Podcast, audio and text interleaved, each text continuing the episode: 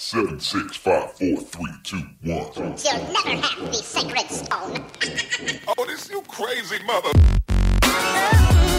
Hier ist der OMT Podcast mit brandneuem Stoff für eure Online-Marketing-Dröhnung zwischendurch.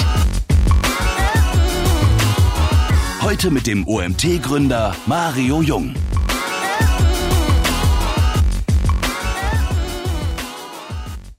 Ja, wir sind wieder live. Ich hoffe, ihr könnt mich alle hören.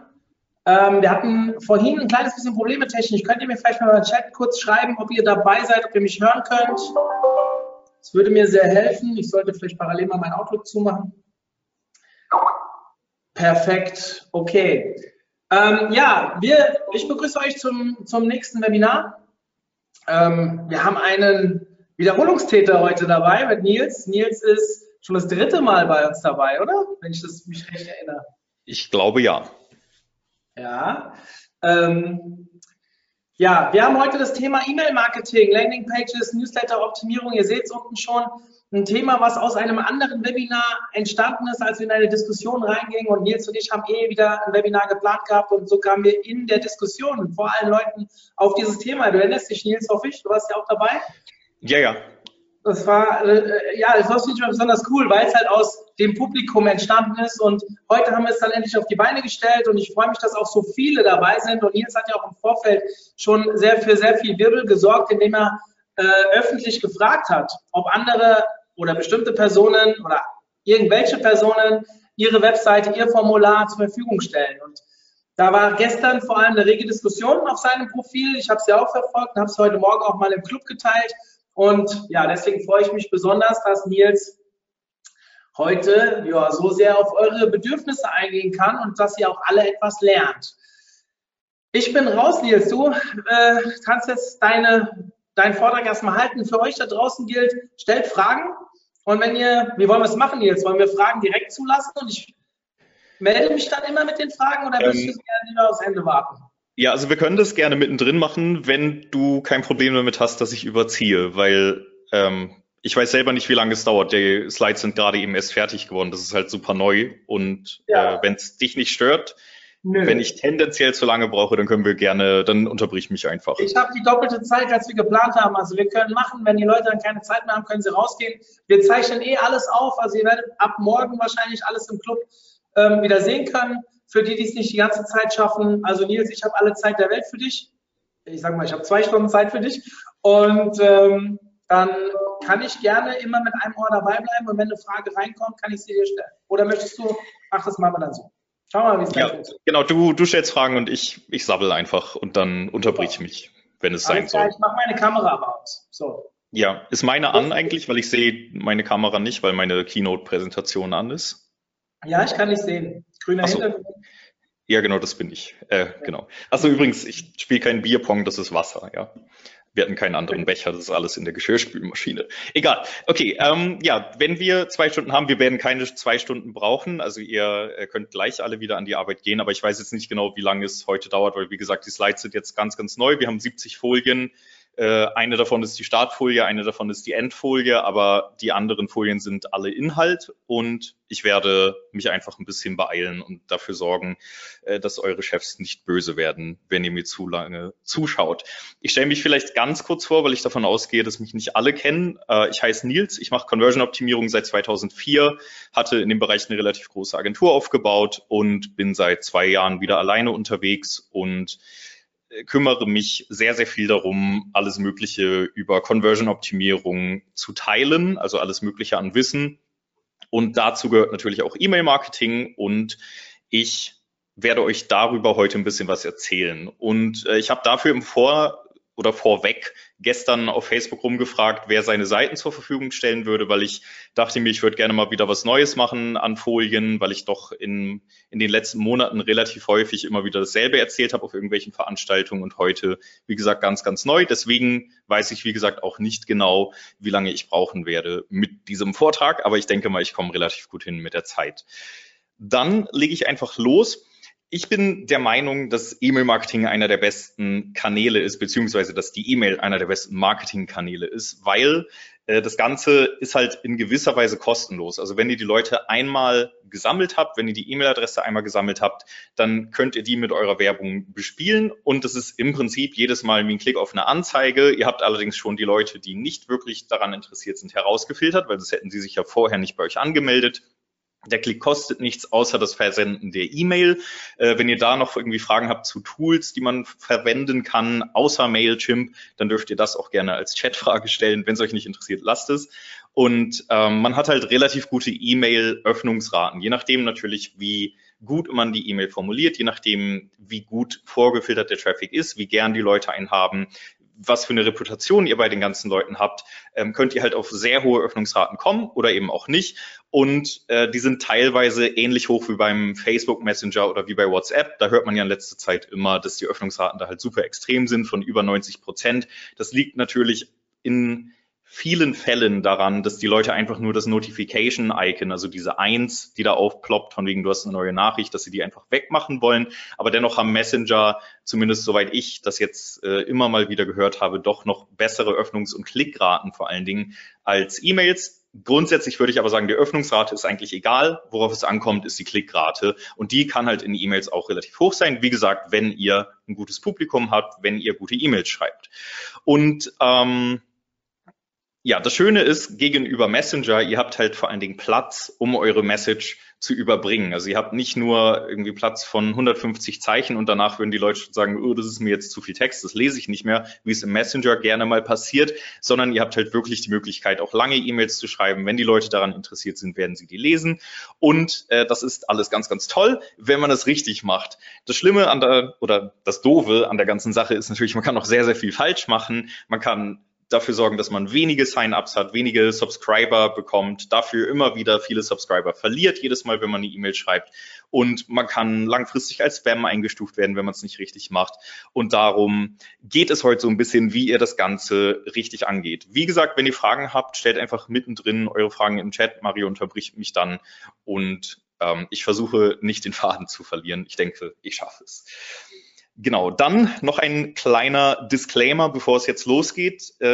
Ich habe, wie gesagt, echte Beispiele dabei, also von gestern, von Leuten, die halt ihre Kommentare geschrieben haben, dass sie gerne ihre Seiten einreichen würden. Ich fokussiere mich genauso, als würde ich jetzt irgendwelche Live-Landing-Page-Analysen machen, was es teilweise auch ist. Ich fokussiere mich natürlich eher auf das, was zu verbessern wäre, meiner Meinung nach. Ich kenne nicht die Analytics-Daten, ich mag mich irren, ich bin nicht allwissend und ich meine alles nur konstruktiv. Also wenn ihr jetzt dabei seid und ihr fühlt euch in irgendeiner Form angegriffen, weil ihr die Seite erstellt habt oder weil ihr euch mit dem Design verheiratet habt, wenn ihr der Designer seid, nehmt bitte alles nur konstruktiv an oder verprügelt mich, wenn wir uns sehen. Nein, tut es nicht. Ich habe Angst. Okay. Ich fange einfach mal an. Achso, die Folie gerade eben hieß übrigens, wie frage ich sie nur? Natürlich nicht die Frau der Träume, sondern wie frage ich die Leute? Und man kann das Ganze halt ganz klassisch machen. So sieht man es in sehr, sehr vielen Fällen. Das ist jetzt heute übrigens das einzige Beispiel, das nicht eingereicht wurde. Aber ich dachte mir, was wäre ein Vortrag ohne ein Beispiel von Zalando?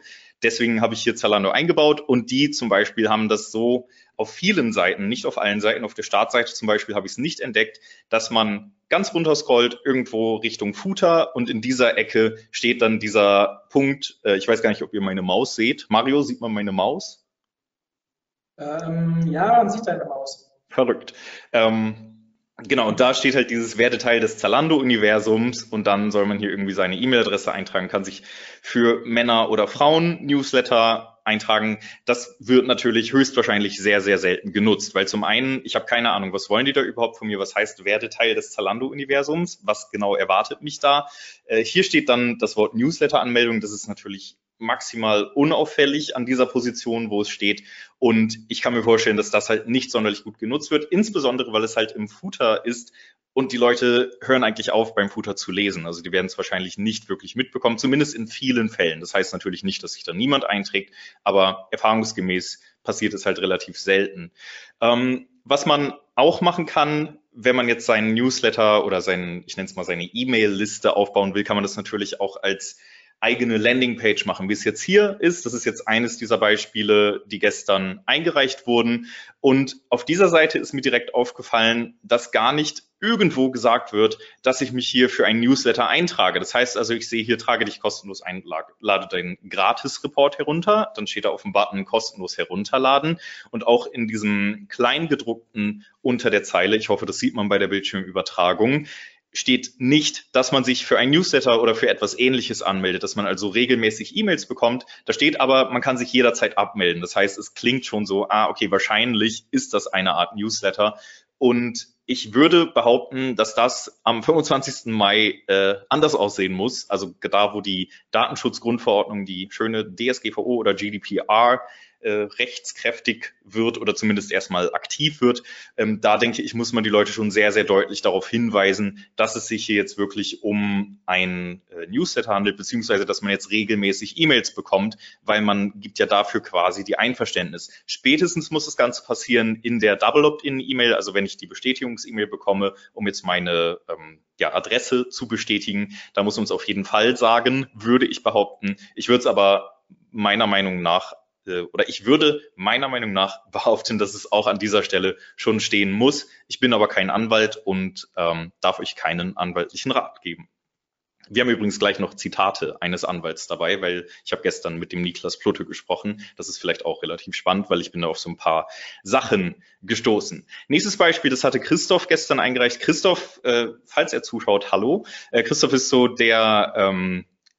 der Gute von den Leuten, die diese schnell und hektisch reich werden Seiten machen, wovon es ja sehr viele unseriöse gibt. Und Christoph ist selbstverständlich maximal seriös. Und auf dieser Seite ist mir aufgefallen, dass man zwar irgendwie sieht, dass es um eine Art Anmeldung geht, aber auch hier weiß ich nicht genau, ist das jetzt ein Newsletter? Und jetzt ist die Frage, und falls wir einen Anwalt oder jemanden mit Rechtsahnung in unserem Publikum haben, dann schreibt mal bitte was in die Kommentare, wie das hier ist. Weil hier wird jetzt gesagt, ich will den Gratiskurs haben als Button. Links daneben steht, wohin darf ich Ihnen die Zugangsdaten senden. Es steht auch hier nirgendwo, dass es ein Newsletter ist. Ich gehe davon aus, dass es einer ist, aber angenommen, es wäre kein Newsletter und es wäre wirklich nur so, dass sich jemand jetzt hier für 15 E-Mails anmeldet, müsste ich das anders kommunizieren oder reicht es wirklich zu sagen, dass ich das jetzt hier so formuliere im Prinzip oder im Sinne von 100% Datenschutz, Ihre Daten werden nicht weitergegeben, reicht das schon aus oder muss ich da auch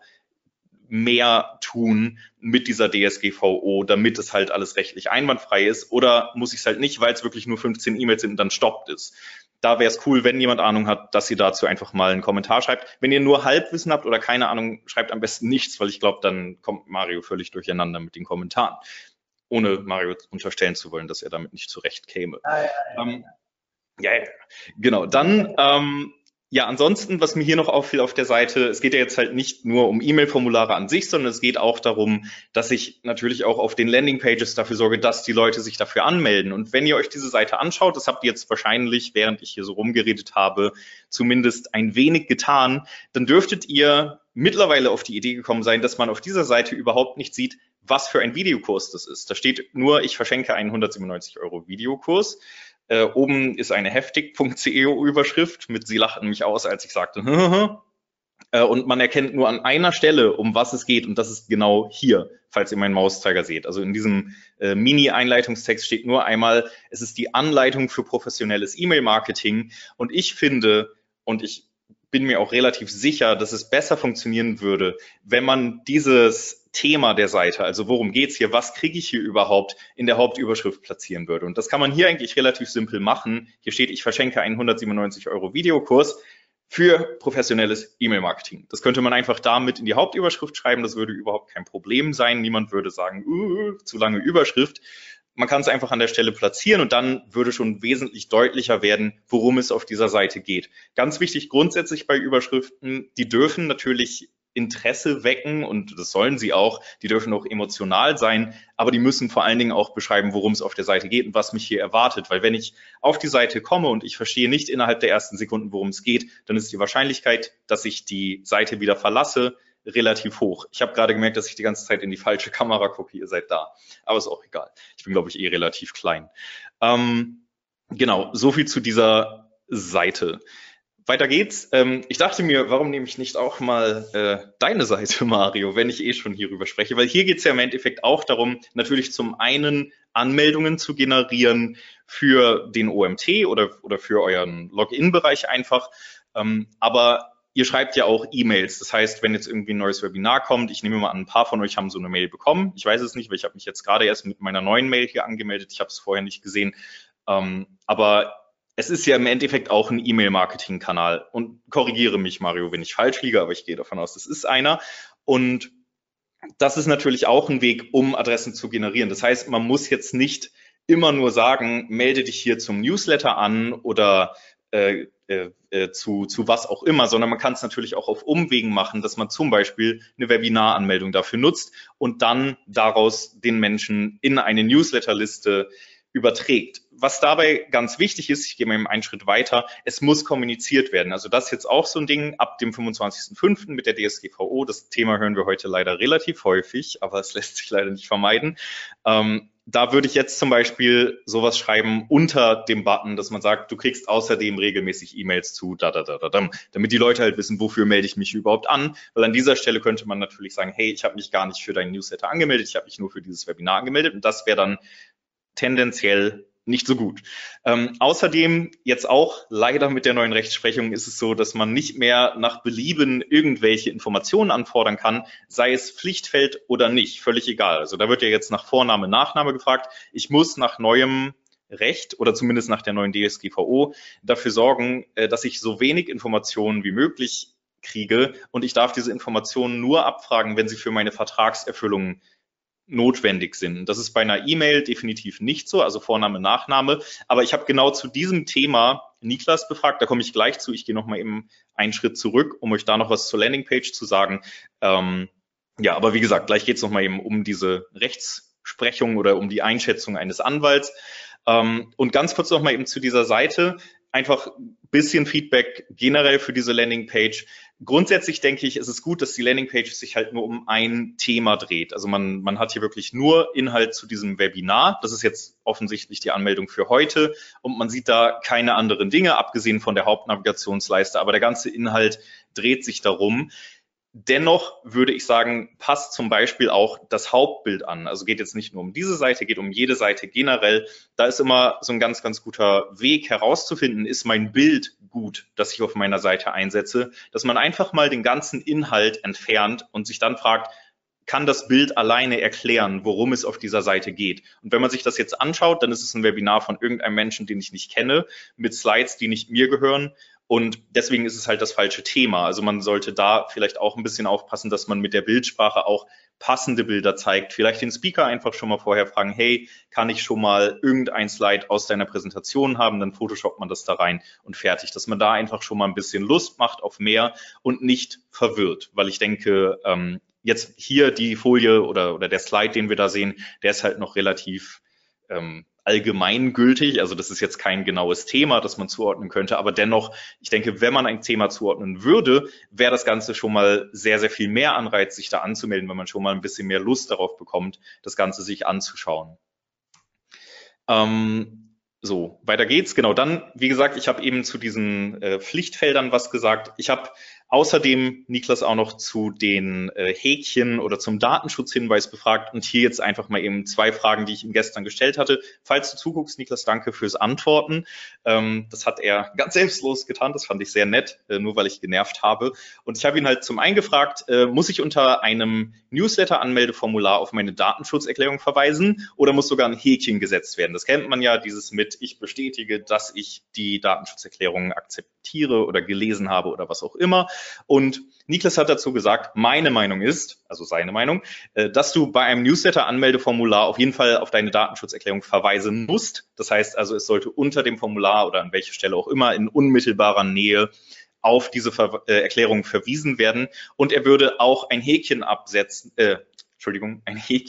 abhaken lassen im Sinne von, ich habe die Datenschutzhinweise zur Kenntnis genommen. Das ist seine Einschätzung an dieser Stelle. Dann habe ich noch eine Frage gestellt, und zwar, darf ich Vornamen für die direkte Anrede sammeln oder muss ich wirklich nur auf die E-Mail-Adresse beschränken? Das habe ich gefragt, weil ich das selber auch mache. Also ich frage immer den Vornamen mit ab, weil ich die Leute gerne persönlich ansprechen möchte in meinen E-Mails oder auch in den Betreffzeilen, weil das erfahrungsgemäß einfach ein bisschen mehr Interaktion erzeugt, ein bisschen mehr Öffnungsrate gegenüber, wenn man es nicht tut.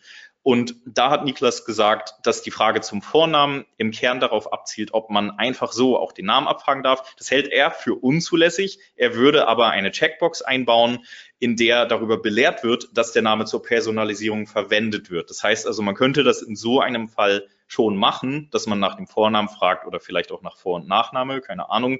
Aber man sollte es eben bestätigen lassen. Ich finde das total unsexy, aber ich finde die ganze DSGVO, abgesehen davon, dass es wichtig ist, Daten zu schützen, aber einige Regelungen finde ich halt wirklich anstrengend als jemand, der selber Marketing betreibt.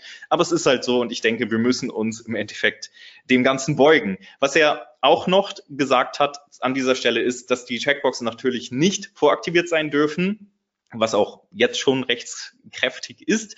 Und ganz wichtig, dieser Satz, wissen musst du, dass es zu beiden Fragen keine verbindlichen Aussagen gibt, sondern nur Meinungen, weil die DSGVO noch nicht in Kraft ist und kein Gericht über die Gesetzesregelungen entschieden hat. Das heißt also, er gibt aktuell nur Empfehlungen. Ein anderer Anwalt würde wahrscheinlich auch mal was anderes sagen. Das ist alles aktuell Interpretation der DSGVO. Und wie das am Ende wirklich gesetzlich geregelt ist, im Nachgang finde ich es schade, dass ich nicht Carsten oder Niklas selbst mit dazugeholt habe heute, weil das war ja eigentlich vorauszusehen, dass das Thema DSGVO bei dem Thema heute sehr präsent wird.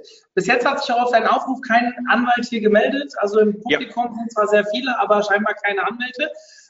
Und die Fragen, die gerade hier so ein bisschen reinkommen, die zielen auch ein bisschen juristisch ab. Ich werde jetzt mal 2 Stück stellen.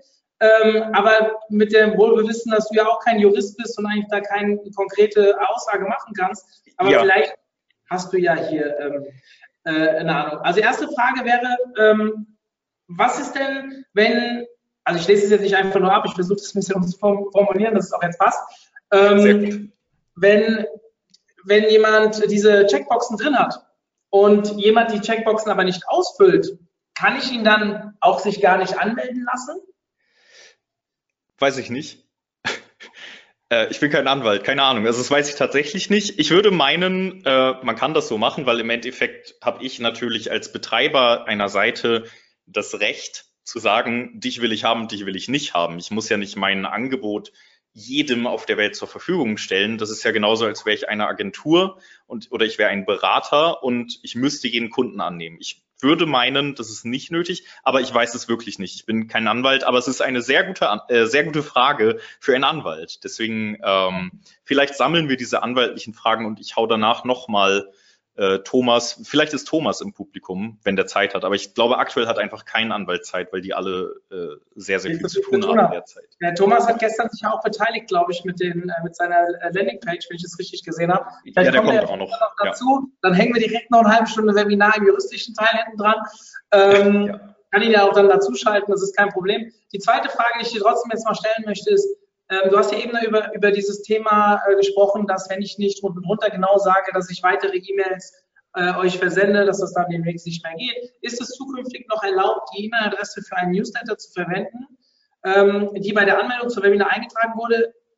Ich denke hier an Kopplungsverbot. Also sprich, die E-Mails, die ich früher eingesammelt habe, darf ich die dann überhaupt noch benutzen? Eigentlich auch nicht, oder?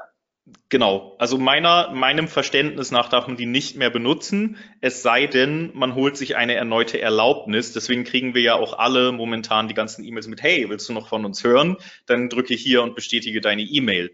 Und dann, glaube ich, funktioniert das, aber das sind halt diese ganzen E-Mails, wo früher der Double Opt-in nicht passiert ist für diese Themenbereiche. Und da ist es dann natürlich schwierig. Aber auch das nur mein Verständnis und ich habe keine Ahnung. Ja. Wie es dann tatsächlich ist. Alles klar, dann kannst du erstmal weitermachen. Okay.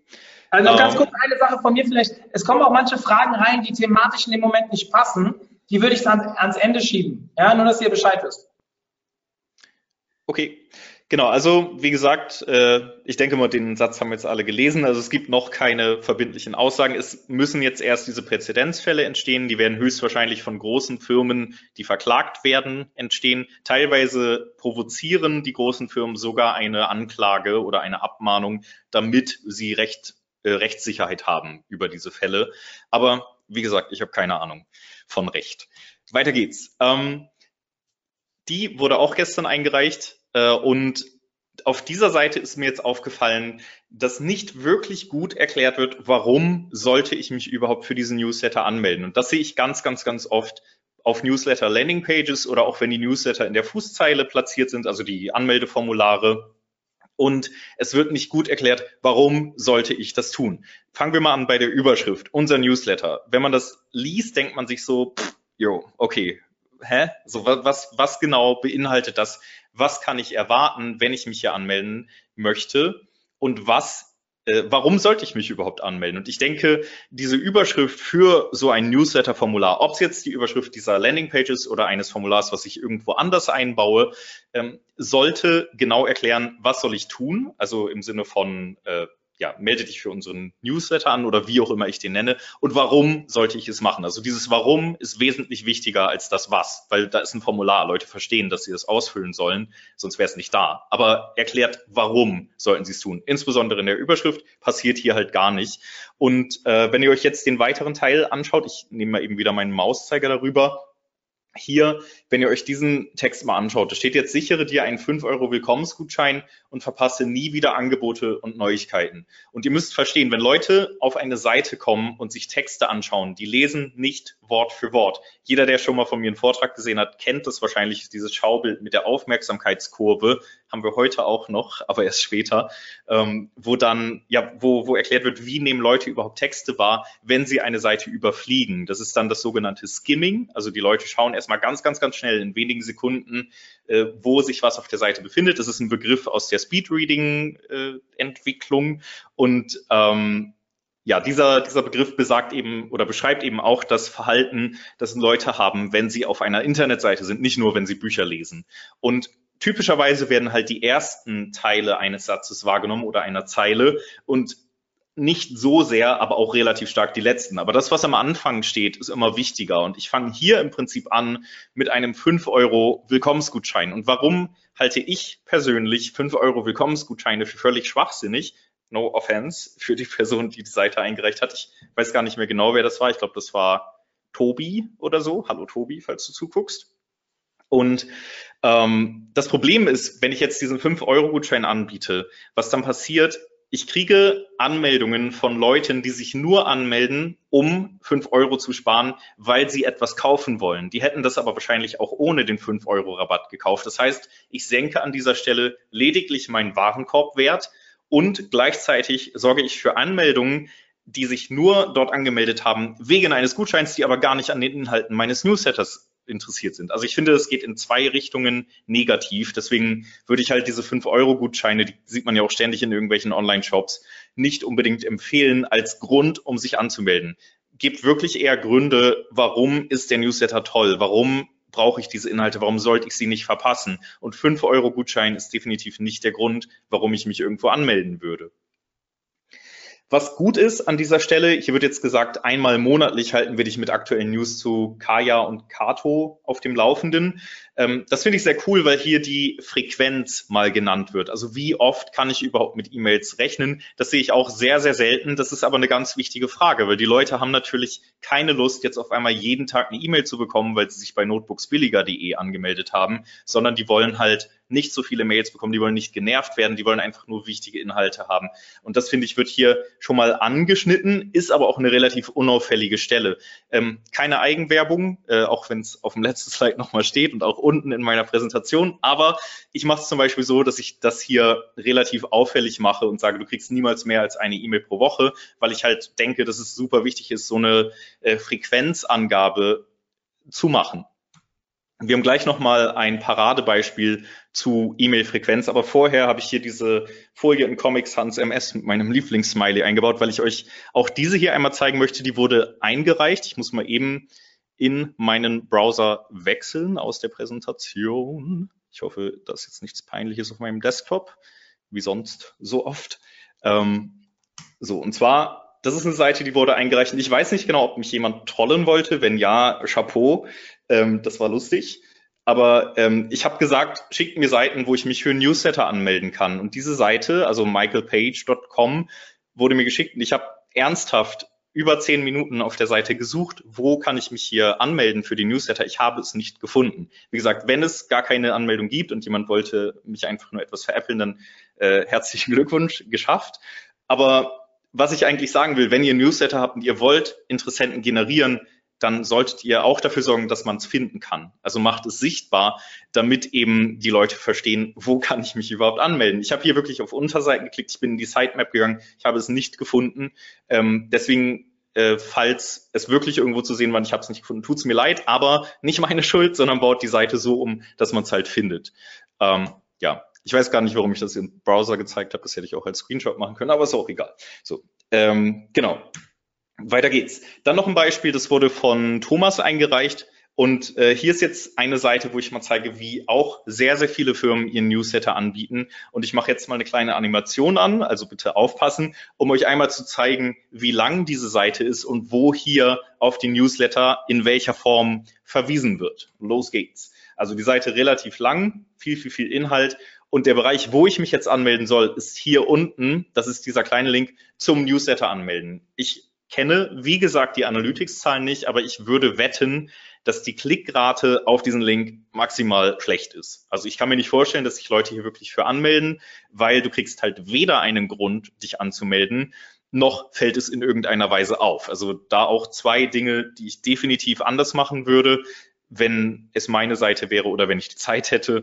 Und ja, das ist halt wirklich nicht wirklich sinnvoll, um Newsletter-Anmeldungen zu generieren. Wenn man jetzt auf diesen Link raufklickt, dann kommt halt dieses Modal-Window oder Overlay, wie es auch gerne genannt wird. Und bei diesem Overlay ist jetzt halt auch ein bisschen die Frage so, was kriege ich da überhaupt? Das werde ich heute, das kann ich eigentlich 1000 Mal sagen, das kann ich auch eigentlich zu jeder Seite sagen. Erklärt, verdammt nochmal, was Leute bekommen, wenn sie sich bei euch anmelden, weil es wird einfach nicht erklärt. Wir halten dich über alle Neuigkeiten zu Smashdocs auf dem Laufenden. Interessiert mich nicht, melde ich mich nicht an. Deswegen erklärt immer, das und das bekommst du, das verpasst du nicht. Darum ist es toll, sich bei uns anzumelden und wir lieben dich. Und dann melden sich vielleicht Leute da an. Genau, hier sehen wir übrigens, um das auch einmal zu sagen, hier sehen wir diesen Datenschutzhinweis, der nicht mit Häkchen eingebaut wurde, sondern nur erwähnt. Das mag auch rechtlich ausreichen, man weiß es noch nicht, das erfahren wir dann nach den Rechtsprechungen. Da wir jetzt gerade so ein Modal-Window oder auch Overlay gesehen haben, viele Leute kennen ja auch diese Exit-Intent-Overlays, die eigentlich auch nur Modal-Windows sind, aber sie werden gerne so genannt, weil sie halt erscheinen, wenn ich den Exit-Intent mache. Das heißt also, ich bewege meinen Mauszeiger nach oben an den Bildschirmrand und dann wird per jQuery oder per JavaScript, was auch immer, erkannt, oh, die Maus will gerade aus dem Fenster weg, der will die Seite verlassen. Jetzt zeigen wir dem schnell nochmal das hier und das wird ganz oft gezeigt, wenn ich es gar nicht auslösen will oder viel schlimmer, wenn ich auf die Seite komme und meine Maus nicht mal bewegt habe. Es kommt einfach. Das war eine ganze Weile bei write.com oder onpage.org der Fall. Die haben es jetzt gerade geändert. Ich wollte das gerne heute als Beispiel einbauen, aber es passiert nicht mehr. Die machen es jetzt anders und ich denke besser, wenn auch weniger auffällig. Und das hier jetzt von Björn, das Beispiel, dazu muss ich sagen, Björn hat es auch nicht eingereicht, aber ich weiß, dass Björn dieses Element einsetzt und der hat es auch in letzter Zeit noch wesentlich größer und auffälliger. Ich wollte dazu trotzdem kurz was sagen. Und das Ding ist, wenn ich auf diese Seite komme und ich kriege dieses Modal-Window über meinen Inhalt ins Gesicht geschmissen, dann hindert es mich daran, den Inhalt zu konsumieren, für den ich auf diese Seite gekommen bin. Und deswegen bin ich der Meinung, dass diese Modal-Windows, die sich über den Inhalt legen, nicht gut sind. Sie sorgen zwar dafür, dass sich Leute anmelden, also man kriegt mehr Sign-ups, aber man kriegt vor allen Dingen auch mehr Abbrecher und die werden, auch gerade wenn man sowas testet, also wir testen das jetzt auf Newsletter-Anmelderate, natürlich melden sich mehr Leute mit ihrer E-Mail-Adresse da an, aber wie viele Leute verliere ich? Das wird oftmals nicht mitgemessen, wenn man sowas AB testet und das würde ich halt immer mal empfehlen. Und es gibt eben auch elegantere Wege, das einzusetzen. Möchtest du was sagen, Mario? Ja, ich habe dich räuspern gehört. Ja, ich wusste. Ich lese einfach vor. Warum ist es so wichtig, einen Grund zu nennen? Der Besucher meiner Webseite hat doch vermutlich eh Interesse am Unternehmen. So geht es mir jedenfalls, wenn ich mich irgendwo anmelde. Dann bist du einer unter 1000. Ich würde behaupten, dass 990 von 1000 Leuten, also die ganzen anderen, sich nicht einfach so anmelden, nur weil sie auf einer Seite sind. Ich meine, viele Leute, du suchst nach irgendetwas, du suchst nach Facebook Messenger Marketing und du öffnest die ersten 5 Suchergebnisse auf Google und guckst dir diese Seiten an und du wirst dich wahrscheinlich nicht bei jeder Seite für den Newsletter anmelden oder meldest du dich bei jeder Seite an, die du besuchst? Ich würde behaupten, nein. Wenn doch, bist du mein Lieblingsnutzer, komm bitte auf all meine Seiten, aber ich möchte dein E-Mail-Postfach nicht sehen und ich kann mir nicht vorstellen, dass du es tust. Also deswegen würde ich behaupten, ich muss Gründe nennen, damit Leute eben gewillt sind, sich anzumelden. Weil wenn ich keinen Grund habe, wieso würde ich jemandem meine E-Mail-Adresse geben und riskieren, dass er mein Postfach vollmüllt mit seinen komischen Aussagen, wo ich noch nicht mal weiß, was mich erwartet. Also ich würde es nicht tun. Wenn du es tun würdest, okay. Ich denke aber, die meisten Menschen, die hier zuschauen heute, würden es nicht tun. Ihr könnt ja vielleicht mal in die Kommentare schreiben oder nein. Dass ich unterbreche, aber es gibt ja auch einige, die sagen, oder bestimmte Unternehmen haben ja auch verschiedene Newsletter. Und deswegen, also ist ja immer wichtig zu wissen, wenn ich mich irgendwo anmelde, was kriege ich jetzt genau hier? Und klar, ich kenne das Unternehmen. Die meisten, alle, die hier sitzen, kennen den OMT oder kennen auch die OM Live oder viele davon wahrscheinlich. Aber was kriege ich jetzt wann und in welchem Bezug? Das macht schon Sinn, denke ich. Und wenn ich mich für ein Webinar anmelde, dann weiß ich halt, jetzt geht es um ein Webinar. Klar müssten wir vielleicht sagen, dass wir auch noch ein paar andere Sachen machen, aber das ist wieder auf anderem Papier. Ich habe noch eine zweite. Darf man die Newsletter-Anmeldung in einem Registrierungsprozess inkludieren? Und meine Frage dazu, macht das Sinn? Neue Rechtsprechung oder DSGVO, ich weiß es nicht. Ich weiß es nicht, also im Sinne von, ich weiß es wirklich nicht. Ich würde behaupten, ja, wenn ich ordentlich darauf hinweise, und ich würde auch behaupten, es macht Sinn, weil wenn Leute sowieso schon sich hier anmelden und mir sowieso ihre Daten geben für eine Registrierung, dann ist natürlich die Hemmschwelle, mir auch noch dieses Häkchen zu geben, relativ gering. Also deswegen würde ich schon sagen, macht das ruhig. Es reduziert einfach die nötigen Eingaben, die der Nutzer machen muss. Und ich würde schon empfehlen, aber wie gesagt, ich weiß nicht, ob man es noch darf. Ja. Deswegen, ich bin kein Anwalt und ich kann euch wahrscheinlich in 2 Monaten mehr sagen, aber heute leider nein. Ich glaube, es macht Sinn, dass wir nochmal einen DSGVO-Vortrag hinten dran packen. Nicht heute, sondern in den nächsten 1-2 Wochen. Scheinbar haben ja immer noch sehr, sehr viele Menschen sehr viele Fragen dazu. Eine Bitte an dich.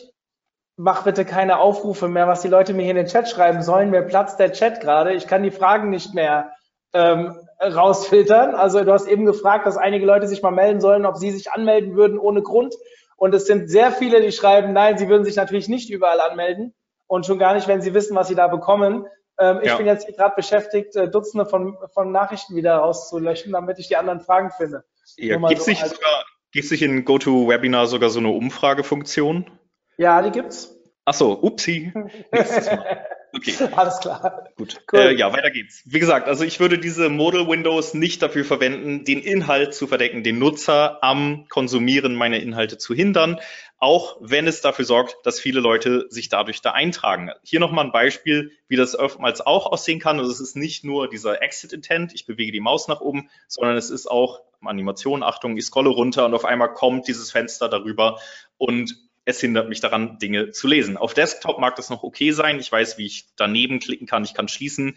Kriegt das mal auf Mobile weg. Das ist halt wirklich anstrengend. Viele Leute drücken dann einfach auf den Zurück-Button im Browser, im Mobile-Browser, verlassen die Seite, ohne es zu wollen. Das ist sehr, sehr unschön, usability-technisch.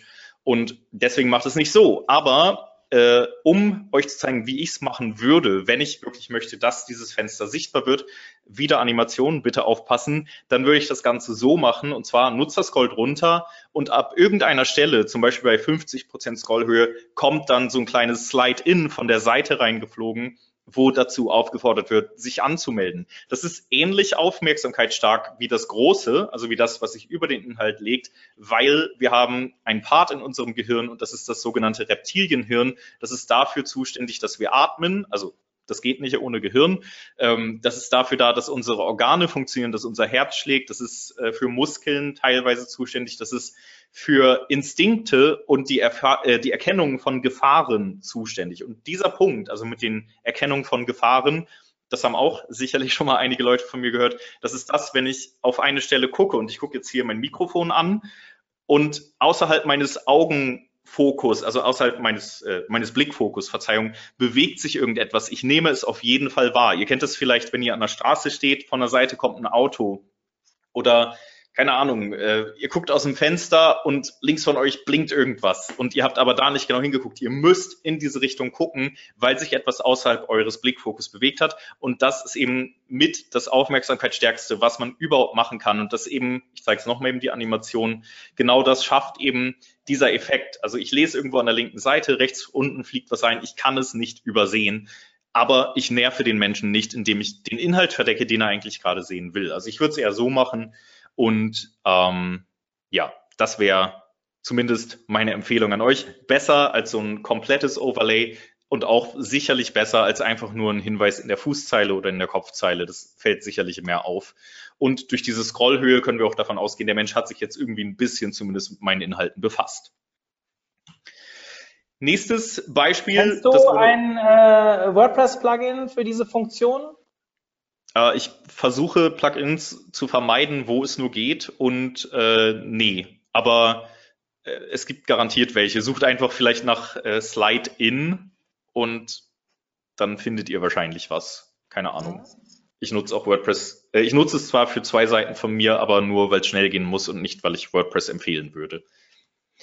Genau, dann auf dieser Seite, das ist jetzt eine Seite, wo es eigentlich um Angeln geht, wenn ich das richtig verstanden habe. Ich habe es jetzt nicht Wort für Wort durchgelesen, aber es ist halt, es geht um Angeln. Und wenn ich hier runter scrolle und ich mache diesen Exit Intent, dann kommt hier so ein Overlay, nur weil wir jetzt gerade schon von Overlays gesprochen haben, wo ich auf einmal ein T-Shirt kaufen soll. Und das ist halt super aus dem Kontext gerissen. Es geht natürlich bei diesem T-Shirt um ein T-Shirt der Firma, also von TideRitter.de.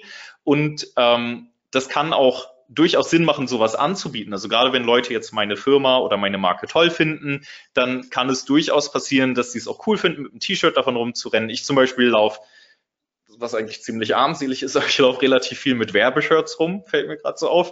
Ich habe zum Beispiel öfter mal irgendwie, ich habe eine Mütze von OMR, von Online Marketing Rockstars, die jetzt nicht neben mir liegt. Ich habe einen Pullover von denen, ich habe von Hotjar T-Shirts, ich habe von verschiedenen Marken verschiedene T-Shirts. Bitte schickt mir keine zu, ich wähle die sehr genau aus. Aber es kann schon Sinn machen, wie gesagt, eigene Mode für die Marke, die man eben betreibt, anzubieten, aber nicht so aus dem Kontext gerissen. Also nur weil ich auf der Seite bin und mit der Maus nach oben fahre, will ich jetzt wahrscheinlich kein T-Shirt kaufen. Das ist dann eher wieder ein störendes Element. Ich würde es eher so machen auf dieser Seite. Ich glaube, Christoph, von dir war die, falls du zuguckst. Und ich würde es eher so machen, dass ich halt an irgendeiner Stelle in meinem Inhalt einen Bereich einbaue, wo ich das Ganze schmackhaft mache, wo ich dann kurz irgendwie sage, hey, du bist Fan von uns, wir haben auch ein T-Shirt und warum solltest du das unbedingt kaufen? Weil du damit unglaublich gut aussiehst. Alle werden sich fragen, hey, wo hast du das denn her? Und es macht wundervoll breite Schultern, keine Ahnung. Auf jeden Fall sowas in der Richtung. Ich würde es halt nicht als Overlay aus dem Kontext gerissen platzieren. Wenn man das wegklickt oder wenn es noch nicht gekommen ist, hat man hier dieses Formular, und an dieser Stelle ist halt auch wieder ein bisschen die Frage, überzeugt es mich wirklich? So kriege ich Gründe, aber ich will mich nicht schon wieder wiederholen. Darüber haben wir, glaube ich, heute ausführlich oder ausreichend gesprochen. Ich sollte Leuten immer erklären, was erwartet sie, wenn sie einen Newsletter abonnieren. Das passiert hier halt wieder leider nicht. Auch das Wort abonnieren ist irgendwie nicht so klickreizend, und deswegen würde ich da eher ein bisschen mehr ins Detail gehen. Aber wie gesagt, das hatten wir heute schon, denke ich, zu Genüge. Dann geht es weiter mit dem Above the Fold, Mythos oder Machen. Um es kurz zu erklären, Above the Fold ist der Bereich, wenn ihr auf eine Seite kommt, bevor ihr gescrollt habt. Also alles, was über der Falz ist. Die Falz kommt also aus der Buchbinderei eigentlich. Ich versuche mal irgendwie irgendein Buch neben mir zu finden, aber ich lese so selten. Nee, egal. Auf jeden Fall, das hier ist ein Buch, falls ihr mich seht, und ich klappe es auf, oder es ist ein Brief, noch viel besser. Ich klappe ihn auf und hier habe ich den ersten Knick, das ist die Falz, und bei Websites ist es genauso, dass die Falz halt die untere Kante meines Viewports ist, also quasi meines Browserfensters. Um es einfach zu erklären, ich verhaspel mich hier etwas, bevor ihr scrollt, alles, was ihr seht, ist above the fold, alles, was da drunter ist, ist below the fold. Ein Beispiel hier von Thomas, der gestern freundlicherweise auch seine Seite eingereicht hat. Der zum Beispiel hat hier eine Seite, wo auch ein Modal Window oder so ein Overlay übrigens dargestellt wird an der rechten Stelle für die Seite, auf der ich gerade bin. Da zum Beispiel würde ich sagen, das ist jetzt ein bisschen doppelt gemoppelt. Das ist auch sicherlich nicht so geplant. Ich nehme an, das ist ihm einfach noch nicht aufgefallen. Und ich kenne es auch von mir selber. Meine eigenen Seiten sind definitiv nicht die Seiten, die ich jedem empfehlen würde, nachzubauen, weil ich einfach meine Seiten nicht wirklich toll optimiere und betriebsblind bin. Hier sind auch noch ein paar Schreibfehler, aber das hat er gestern auf Facebook schon mitbekommen mit dem Newsletter. Und ja, grundsätzlich ist es aber schon relativ aufgeräumt. Also man kann hier schon sehen, worum geht es. Ich finde es halt relativ unnötig, dass man hier oben sagt, Newsletter zu Marketing, Datenschutz und Vertragsrecht. Und hier steht Newsletter, Marketing, Datenschutz, Vertragsrecht. Das ist auch irgendwie doppelt. Da würde ich vielleicht auch nochmal genauer beschreiben, um was es hier geht. Was er auch tut auf der Seite, aber man sieht es nicht, weil es ist below the fold. Also wir sprechen, wie gesagt, gerade über dieses above the fold. Sollte ich mich daran halten oder nicht? Und wenn ich jetzt auf diese Seite komme, dann sieht es hier unten aus, als wäre die zu Ende, weil ich habe da irgendwie keinen Inhalt, der noch sichtbar ist, wo ich denke, oh, ich muss weiter nach unten scrollen. Und ich kann mir vorstellen, dass viele Leute auf dieser Seite nicht scrollen. Wenn man aber runterscrollt, sieht man hier noch ganz, ganz viele Inhalte. Mit was für Inhalten kann ich rechnen, wenn ich mich hier anmelde? Dann die ganzen Angaben, die nur ein Anwalt machen würde, wenn er einen Newsletter anbietet, aber vielleicht machen es bald alle. Und was ich richtig, richtig toll finde, und das habe ich so auch noch nie gesehen, ist mir gestern das erste Mal unter die Augen gekommen. Er hat hier unten, das habe ich jetzt leider nicht mehr komplett drauf, aber er hat Beispiele bisheriger Newsletter, die ich anklicken kann, um zu sehen, wie sahen die alten Newsletter aus. Und das ist halt zum einen super, damit die Leute für sich entscheiden können, ist das was für mich oder nicht. Das senkt auch meine Austragequote. Und natürlich kann ich auch dafür sorgen, dass die ganzen Aussagen, die ich in meinen alten E-Mails hatte, wieder gesehen werden. Anwälte dürfen leider nicht so werblich sein mit dem, was sie tun. Aber wenn ich jetzt ein Online-Shop bin oder ein Berater irgendwas, dann ist es natürlich ein super Weg, um Leute dazu zu bringen, dass sie sich halt auch mit den Inhalten, die damals versendet wurden, auseinandersetzen, da vielleicht sogar noch was kaufen. Deswegen fand ich das halt ein sehr, sehr, sehr tolles Beispiel für, was man noch so auf eine Newsletter-Seite schreiben kann. Aber wie gesagt, man sollte sehen, dass man nach unten scrollen kann, was hier nicht wirklich der Fall war. Dann ein Beispiel von Karl. Ich hoffe, Karl schaut zu, weil ich habe immer Angst, wenn ich Karls Seiten auseinandernehme, weil Karl so viele Fans hat und dann alle sagen, nein, alles, was er macht, ist richtig. Ich würde sagen, an dieser Stelle sind einige Sachen, die ich verbessern würde. Also wenn Karl nicht unter fremden Namen angemeldet ist, ist er nicht dabei. Darf ich sowas überhaupt sagen aus DSGVO-Gründen? Okay, vergiss ich denke das. Nicht. Okay, Mist. Ja. Hat keiner egal. Ja, macht ja nichts. Auf jeden Fall, ich glaube, der muss eh gerade seine Konferenz vorbereiten. Auf jeden Fall, wenn man hier auf die Seite schaut, das ist auch so ein Ding. Es wird zwar Vorteilskommunikation gemacht und man sieht auch irgendwie, was erwartet dich, aber hier wiederum fehlt mir, was genau ist das eigentlich, was du hier anbietest? Es geht um ein Newsletter, es geht um E-Mails, die ich bekomme, es geht um etwas, das in mein Postfach kommt.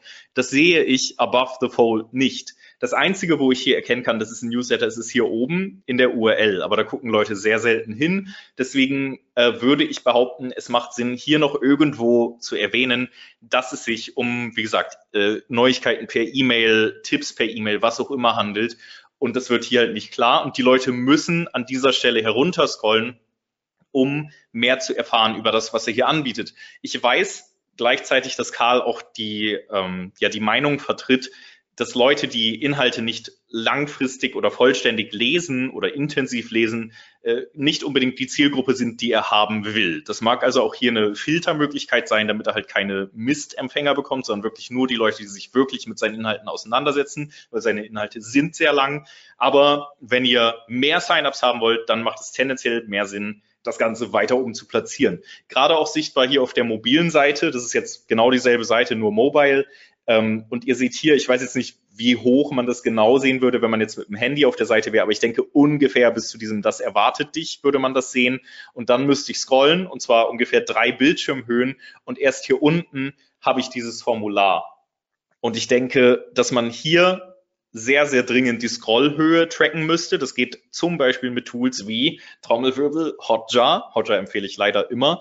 Und mit Hotjar kann man das halt tracken.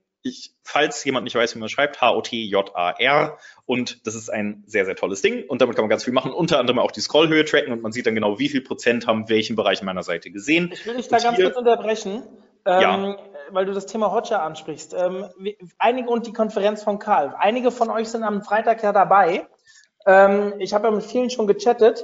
Und ich weiß gar nicht, ob es noch Tickets gibt. Aber für die, die dabei sind, wir sind am Vorabend Am Donnerstag beim OMT-Club, also wir haben ein Treffen in Berlin ab 18:30 Uhr und dort wird mein Kollege, der Sascha, einen Vortrag zu Hotjar halten, also wie man Hotjar einsetzen kann und so weiter. Also es ist ein sehr, sehr gutes Tool, wir nutzen das hier intern auch.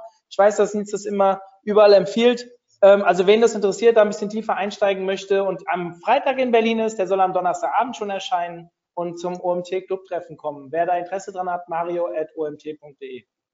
Genau, geht dahin, weil Hotjar ist wirklich cool und das Treffen ist bestimmt auch lustig und Karls Konferenz ist bestimmt auch lustig und deswegen nehmt es wahr. Genau, aber wie gesagt, ich würde hier unbedingt die Scrollhöhe tracken, weil man würde wahrscheinlich sehen, dass relativ viele, und ich weiß nicht wie viele, aber ich würde behaupten, 50% der Leute sehen nicht mal das Formular und deswegen tragen sich auch weniger Leute ein. Typisches Ding, was ich hier empfehlen würde, macht einen AB-Test, packt das Formular einfach mal weiter nach oben oder zumindest eine erste Handlungsaufforderung, die einem beim Klick nach unten scrollt. Das setze ich zum Beispiel bei meiner eigenen Seite auch ganz gerne mal ein, dass die Leute eben dann nach unten gescrollt werden, nicht besprungen, nicht mit einem harten Cut, sondern mit einer Scrollbewegung, damit sie sehen, oh, ich verpasse gerade Inhalt und damit sie auch verstehen, ich bin immer noch auf derselben Seite und habe nicht gerade aus Versehen die Seite gewechselt, ohne es zu wissen. Genau, so viel dazu. Dann, das war jetzt mein Part über Anmeldeseiten, Anmeldeformulare. Und dann könnte man ja der Meinung sein, wenn ich das alles super habe, dann ist alles super. Aber nein, ist es nicht. Wir sind erst bei Folie 30 von 70, aber die nächsten gehen jetzt relativ schnell. Also ich werde jetzt nicht vierfach überziehen, hoffe ich. Hast du eine Seite für diesen Slider, wo es von der Seite reinkam? Da hast du vorhin Beispiele, aber ich glaube nur so eine Animation gezeigt. Hast du Beispiele dafür? Ich kann... Die Seite möchte ich in diesem Webinar nicht zeigen. Okay. Du weißt warum. Ich hätte eine, aber nein, ich werde. Habe ich leider nicht. Aber nehmt Hotjar, das hat das auch mit diesen Fragestellungen. Ja. Genau. Und also wie gesagt, wenn die Anmeldung durch ist, dann ist sie immer noch nicht durch, sondern die Leute müssen immer noch durch den Double Opt-in gehen, zwingend. Und wenn man dann auf so eine Danke-Seite kommt, im Sinne von, hey, du hast deine E-Mail eingetragen, dann ist das Gefährlichste, was man machen kann, meiner Meinung nach, dass ich in irgendeiner Form assoziiere, dass du fertig bist. Und das schaffe ich durch Worte wie vielen Dank oder willkommen oder willkommen an Bord oder danke oder geschafft oder was auch immer. Und das ist halt, obwohl nicht geschafft, nicht, aber vielen Dank ist halt das Typische für, okay, ich bin durch, Hirn aus, weg. Und dann lesen die Leute nicht mal mehr das, was hier unten auf der Seite steht, auch wenn es so offensichtlich ist und wenn es so auffällig ist und sich diese ganze Seite nur damit befasst, dass ich mein Double Opt-in fertig mache, also dass ich halt meine E-Mail bestätige. Alleine, wenn die Leute lesen, haben sie vielen Dank, kann es passieren, dass sie ihr Hirn ausschalten, die Seite schließen und fertig. Und dann, ich will jetzt nicht so erbsenzählerig sein, aber Leute schauen natürlich immer noch in ihr E-Mail-Programm und sehen dann, oh, hier kam eine Mail, ich muss noch was machen. Das mal davon mal ganz abgesehen, aber teilweise wird es halt vergessen, teilweise kriegen die Leute dann viele Mails hinterher oder die landet im Spam, die suchen nicht mehr danach. Und dann vergessen sie halt den Double Opt-in. Und das ist sehr ärgerlich, weil das sind Leute, die wollten konvertieren und haben es nicht getan. Das sind also wirklich 100% verschenkte Conversions, die wir da bekommen hätten. Deswegen nicht unbedingt das Wort vielen Dank oder ähnliche Formulierungen verwenden an dieser Stelle. Hier zum Beispiel bei Karl nochmal als Beispiel ist es so, dass er mehr Fokus legt auf dieses du musst noch etwas tun mit diesem Bereich nur noch einen Schritt. Was ich an dieser Stelle wieder relativ schwierig finde, ist die visuelle Hierarchie. Also es ist alles irgendwie eine türkise Suppe. Hallo Justine, falls du zuschaust. Das ist Karls Designerin und hier ist es so, dass halt ich habe nicht wirklich eine Blickführung. Es ist alles irgendwie in diesem Petrol-Türkis, eher Petrolton und ich habe keine Kontrastpunkte, wo mein Blick hingezogen wird, abgesehen von diesem nur noch ein Schritt, weil das fällt halt relativ stark auf, weil es einfach kontrastreich ist, weil es sehr, sehr farbig heraussticht, aber das war's und das kann gut sein, dass Leute dann halt nur das lesen und das hier eher überlesen, was okay ist, weil es wird deutlich, es ist nur noch ein Schritt, aber der Inhalt geht trotzdem etwas unter. Ich mache es zum Beispiel bei meiner neuesten Seite so, dass wir hier nicht nur sagen, noch ein Schritt, sondern ich sage auch noch, was ist der Schritt? Also gleich geschafft, bestätige deine E-Mail-Adresse. Das sind halt zwei Dinge, die ich an dieser Stelle mache, damit klar ist, erstmal, du musst noch was tun und was musst du tun. Ich denke, das ist wichtig, dass man das erklärt. Dann kommt die Double Opt-in-E-Mail, also die E-Mail, wo man seine E-Mail-Adresse bestätigen muss. Ich habe hier jetzt ein paar Stellen ausgegraut, aus datenschutzrechtlichen Gründen, auch wenn es eigentlich egal ist, das sind jetzt keine wichtigen E-Mail-Adressen, glaube ich, aber ich habe sie besser mal entfernt, deswegen normalerweise sind da keine weißen Lücken, ja, das ist durchgehender Text. Und bei diesen Double-Opt-in-E-Mails, ich weiß nicht, wie es bei euch ist und ich habe auch nie einen Eye-Tracking-Test gemacht oder einen Nutzertest zu diesem Thema, aber bei mir persönlich ist es so, ich komme in diese Double-Opt-in-E-Mail, ich suche mit dem Adlerprinzip, also ich gucke einmal eben kurz den ganzen Inhalt an, gucke, ob da irgendwo ein Link ist und klicke den an. Ich lese mir diese Mail nicht durch und ich kann mir vorstellen, dass viele von euch das so machen. Also man ist eigentlich nicht wirklich an dem Inhalt in diesen E-Mails interessiert, außer jetzt, wenn man wissen will, wie lösen die das mit der DSGVO, aber ich denke, normalerweise guckt man sich diese Inhalte halt nicht an. Das heißt, man guckt wirklich nur, okay, da ist ein blauer Link, ich klicke rauf, fertig. Deswegen ist es meiner Meinung nach wichtig, dass man sehr, sehr viel oder auch 100% des Fokus auf diese Bestätigungen bzw. den Bestätigungslink setzt. Und ich finde, in dieser E-Mail sticht er nicht ausreichend heraus. Also gerade, weil ich auch wieder einen Blauton als Fließtext habe und einen Blauton für meinen Bestätigungslink und dann auch noch verschiedene andere blaue Links, die halt irgendwelche E-Mail-Adressen, auf irgendwelche E-Mail-Adressen verweisen. Ich finde, es fällt nicht ausreichend auf, dass man hier oder was man hier genau anklicken soll. Das heißt, der Mensch muss nachdenken, er muss sein Hirn anschalten. Das sorgt teilweise dazu oder dafür, dass er halt keine Lust hat, das zu tun, wenn die Menschen sehr faul sind und nicht wirklich daran interessiert, was der Mensch, also Karl in diesem Fall, hier anbietet. Mag natürlich auch wieder ein Filter sein, dass er nur Leute kriegt, die halt sehr, sehr interessiert sind. Man weiß es nicht.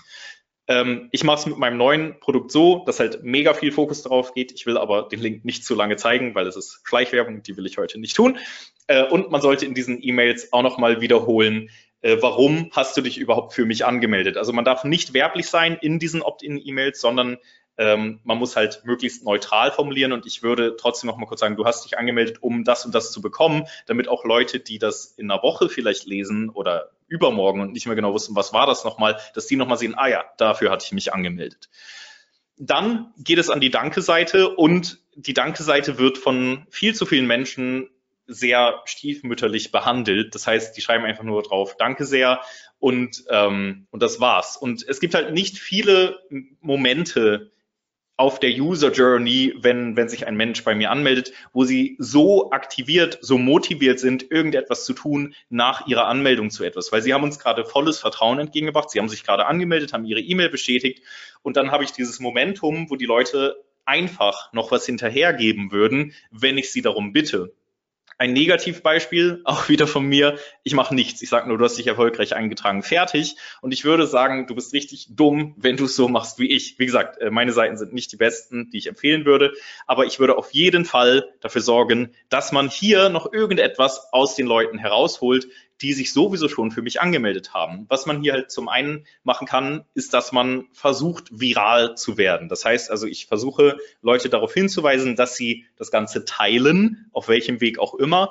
Und es ist so, wenn jede Person, die bei mir konvertiert, das teilt, oder Verzeihung, wenn für jede Person, die es teilt, sich mindestens eine neue Person anmeldet und das auch teilt, dann ist es so, dass ich einen konstanten Fluss an Nutzern habe. Das heißt, ich kriege Gratis-Traffic immer mehr, weil es sich einfach verbreitet und das ist sehr schön. Wenn ich dafür sorge, dass nur 0,9 Shares pro Share passieren, also das ist, glaube ich, gerade etwas verwirrend. Ich teile es mit euch allen und daraus werden 0,9 Shares im Schnitt erzielt. Dann ist es so, dass nach 18 Instanzen, nach 18 Shares ist meine Verbreitung tot. Das heißt also, es flacht sehr ab. Andersrum, wenn ich aber 0,1 Share mehr bekomme pro Share, den ich mache, dann sieht die ganze Kurve so aus. Das heißt also, man hätte dann mit nur einem 0,1 Punkt Unterschied eine sehr, sehr, sehr starke Verbreitung der Inhalte. Man hätte einen riesigen kostenlosen Traffic-Kanal basierend auf Empfehlungen. Es ist also der schönste Traffic, den man bekommen kann. Und es ist sau schwer zu erreichen. Also gerade diese mehr als ein Shares je Share, der gemacht wird, zu erreichen, ist sehr, sehr, sehr schwierig. Wer das schafft, hat halt Viralität und dann ist es halt mega cool. Aber ich habe es selber noch nie geschafft. Ich vergesse aber auch leider immer, das bei meinen Projekten einzubauen oder ich vergesse es nicht, ich kümmere mich nicht ausreichend drum. Es wäre aber sehr schlau, es zu tun. Also wenn ihr für sowas Kapazitäten habt, versucht mal was zu machen. Was ihr da machen könnt, versucht, irgendeinen wertvollen Inhalt zu erstellen. Ich nehme jetzt als Beispiel mal diese Angelseite da von Christoph, glaube ich, vorhin, der könnte zum Beispiel sagen nach den Newsletter-Anmeldungen, hey, danke, dass du dich angemeldet hast und wenn du möchtest, dann teile das Ganze doch und du kriegst dafür was im Austausch. Und das Erste, was man dafür machen muss, ist, ich erstelle sehr, sehr, sehr tollen Inhalt, was auch immer, es kann eine PDF sein oder irgendwas, was halt thematisch passt. Dann melde ich mich an bei paywithatweet.com oder paywithashare.com, das ist genau das Gleiche, ist auch derselbe Anbieter. Und dann kann ich auf dieser Seite einen Bereich platzieren, wo ich sage, teile das jetzt und dann, wenn es geteilt wurde, dann wird der Inhalt sichtbar. Das heißt also, es wird wirklich über die API der Social-Media-Plattformen, über Twitter, Facebook und sowas geht das abgefragt, wurde es wirklich geteilt und wenn ja, dann kann man eben diesen Inhalt runterladen und darüber kann ich halt eher Viralität erzeugen als mit hier geht's zur Startseite. Das bringt halt gar nichts, wenn man sowas da platziert oder wenn man gar nichts platziert, so wie in meinem neuesten Fall. Das ist halt sehr dämlich von mir, aber ja, macht es besser als ich. Ich hoffe, das war nicht zu verwirrend, weil ich kann diese Graphen da immer relativ blöd erklären, ich weiß, aber wird schon gehen. Genau, wir sind übrigens in absehbarer Zukunft durch, auch wenn es jetzt noch relativ viele Folien sind, aber ich brauche nicht viel, viel länger als das hier. Was man auch machen kann, das ist jetzt nochmal von Christoph das Beispiel, der vorhin schon die Seite hatte mit diesem Ich schenke dir 197 € Kurs. Man muss nicht nur Social Shares auf seinen Seiten, auf seinen Danke-Seiten platzieren, man kann natürlich auch versuchen, ein Upselling zu machen. Also Leute haben sich gerade angemeldet und vielleicht schaffe ich es ja jetzt, denen auch noch irgendwie etwas zu verkaufen, sofern das denn thematisch sehr gut passt. Kann man halt auch machen. Was ich ganz toll fand, ich will nicht so sehr schleimen, aber das fand ich sehr cool. Ich habe vorhin schon kurz über E-Mail-Frequenz geredet und hier auch dieses Ding mit dem Namen. Also man muss den Namen gar nicht im ersten Schritt abfragen, man kann es auch im nächsten Schritt machen auf der Danke-Seite. Und ich finde das hier ganz toll, dass man sagen kann, wie häufig möchte ich überhaupt eine E-Mail erhalten? Da sagt man nicht so oft regelmäßig oder ganz viele.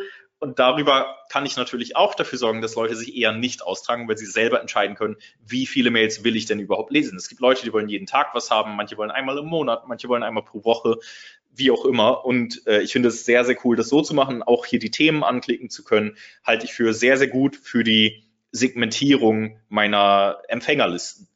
Dann geht es um den Inhalt des Newsletters. Das Erste, worauf es da ankommt, ich habe es jetzt mal Inhalt genannt, auch wenn es eigentlich ein bisschen oberhalb des Inhalts steht, aber der Absender und der Betreff meiner E-Mail. Hier ist ein relativ alter Screenshot meines E-Mail-Programms auf dem Handy.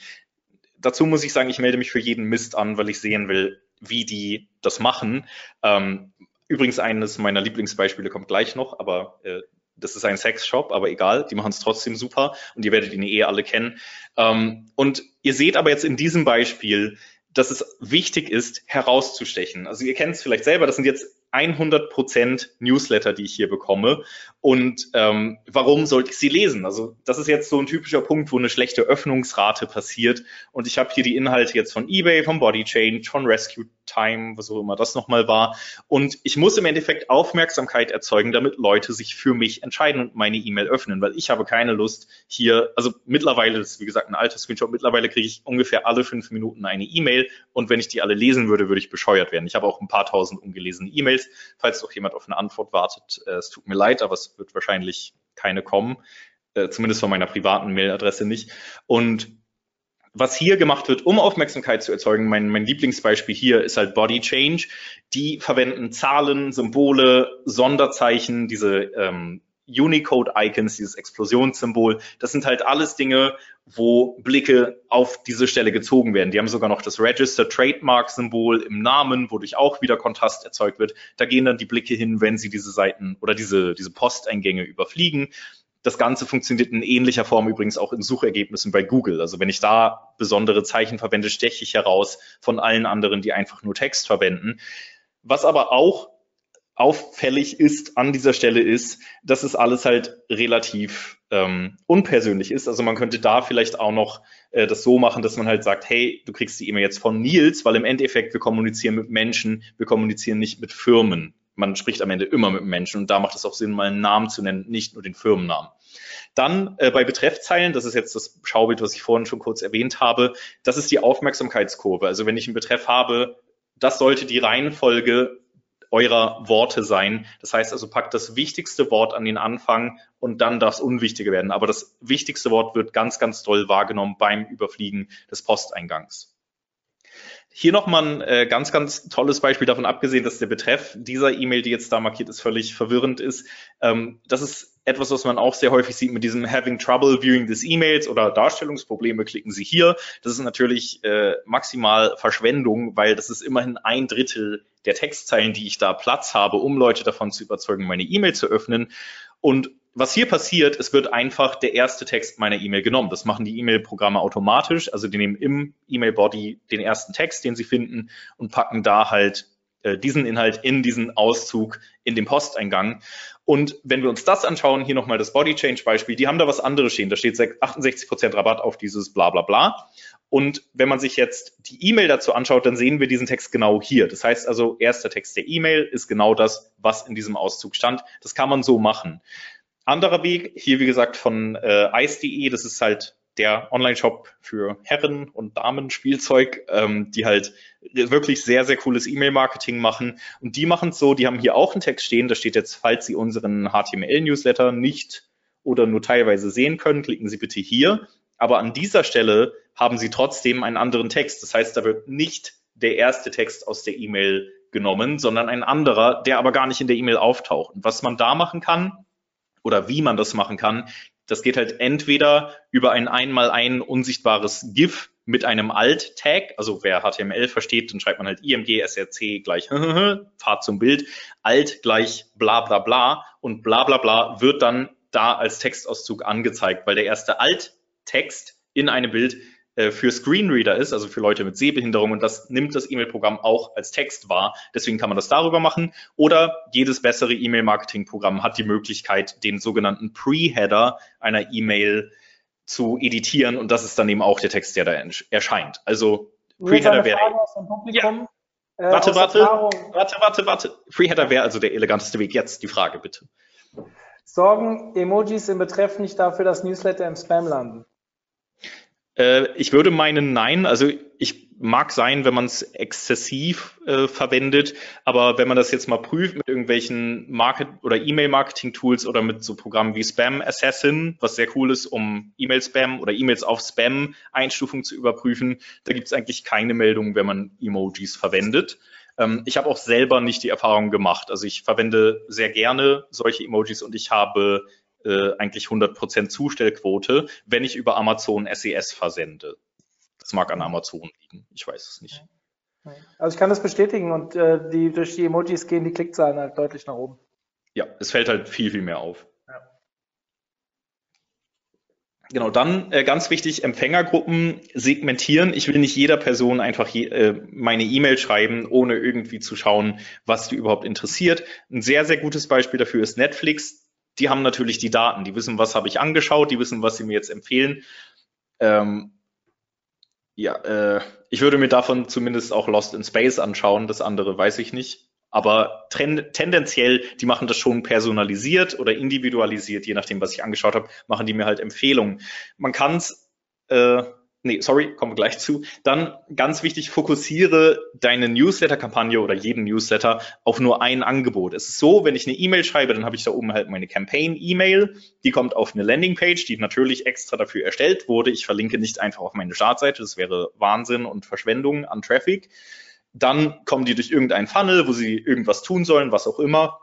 Und am Ende konvertieren sie halt. Das sollte das Ziel sein, jedes Newsletters mit transaktionalem Ziel oder mit Lead-Ziel, aber natürlich gibt es auch einfach nur informative, redaktionelle Newsletter, da ist es mal was anderes, aber hier ist es so, und ich sollte halt für meine Nutzer nur einen Weg ebnen, die sollten genau diesen Weg durchlaufen. Wenn ich jetzt irgendwo dafür sorge, dass die Leute rechts oder links abbiegen können, und das geht auch schon um die E-Mail, das heißt, wenn ich in der E-Mail jetzt nicht nur ein Thema habe, sondern ganz viele, dann kann es passieren, dass die Leute irgendwo klicken, das Interesse verlieren, dass sie einfach nicht den Fokus verstehen, dass sie nicht, man kann die ganze Kommunikation in dieser E-Mail nicht so gut für das eine Produkt aufbereiten, und das ist halt nicht so toll. Schlimmer ist es dann noch hier später, wenn die schon auf der Landingpage sind, wenn ich dann noch hier sage, hey, wir haben auch Jeans und Damenschuhe und Regenjacken und Hundedecken, mir fallen immer tolle Beispiele ein, dann kann es halt passieren, dass Leute da völlig durcheinander kommen, klicken vielleicht in irgendeinen Pfad, der nicht der primäre Pfad war, wo sie eigentlich lang wollten, finden dann nicht mehr zurück, finden die E-Mail nicht mehr oder das Werbemittel, wo sie vorher kamen, wie auch immer. Und deswegen ist es halt nicht gut. Das Gleiche, was hier auch noch greift, ist das Paradox of Choice oder Auswahlparadoxon, also ein psychologisches Prinzip, das besagt, dass wenn Menschen mehr als eine Option haben, um sich zu entscheiden, entscheiden sie sich lieber gar nicht, aus Angst, sich falsch zu entscheiden. Das kann halt auch passieren. Und deswegen würde ich empfehlen, wirklich nur einen Funnel vorgeben, das war's. Um euch mal ein kleines amüsantes Beispiel zu zeigen, ich habe vorhin schon Notebooks Billiger erwähnt, wie die ihren Newsletter machen. Ich kriege diesen Newsletter, weil ich mir mal einen Apple-Notebook dort gekauft habe, also ein MacBook. Und ich kommentiere es nicht, lasst es mal auf euch wirken. Stellt euch vor, ihr habt ein MacBook Pro gekauft in diesem Shop und dann kriegt ihr diese E-Mail. Ich trinke so lange was.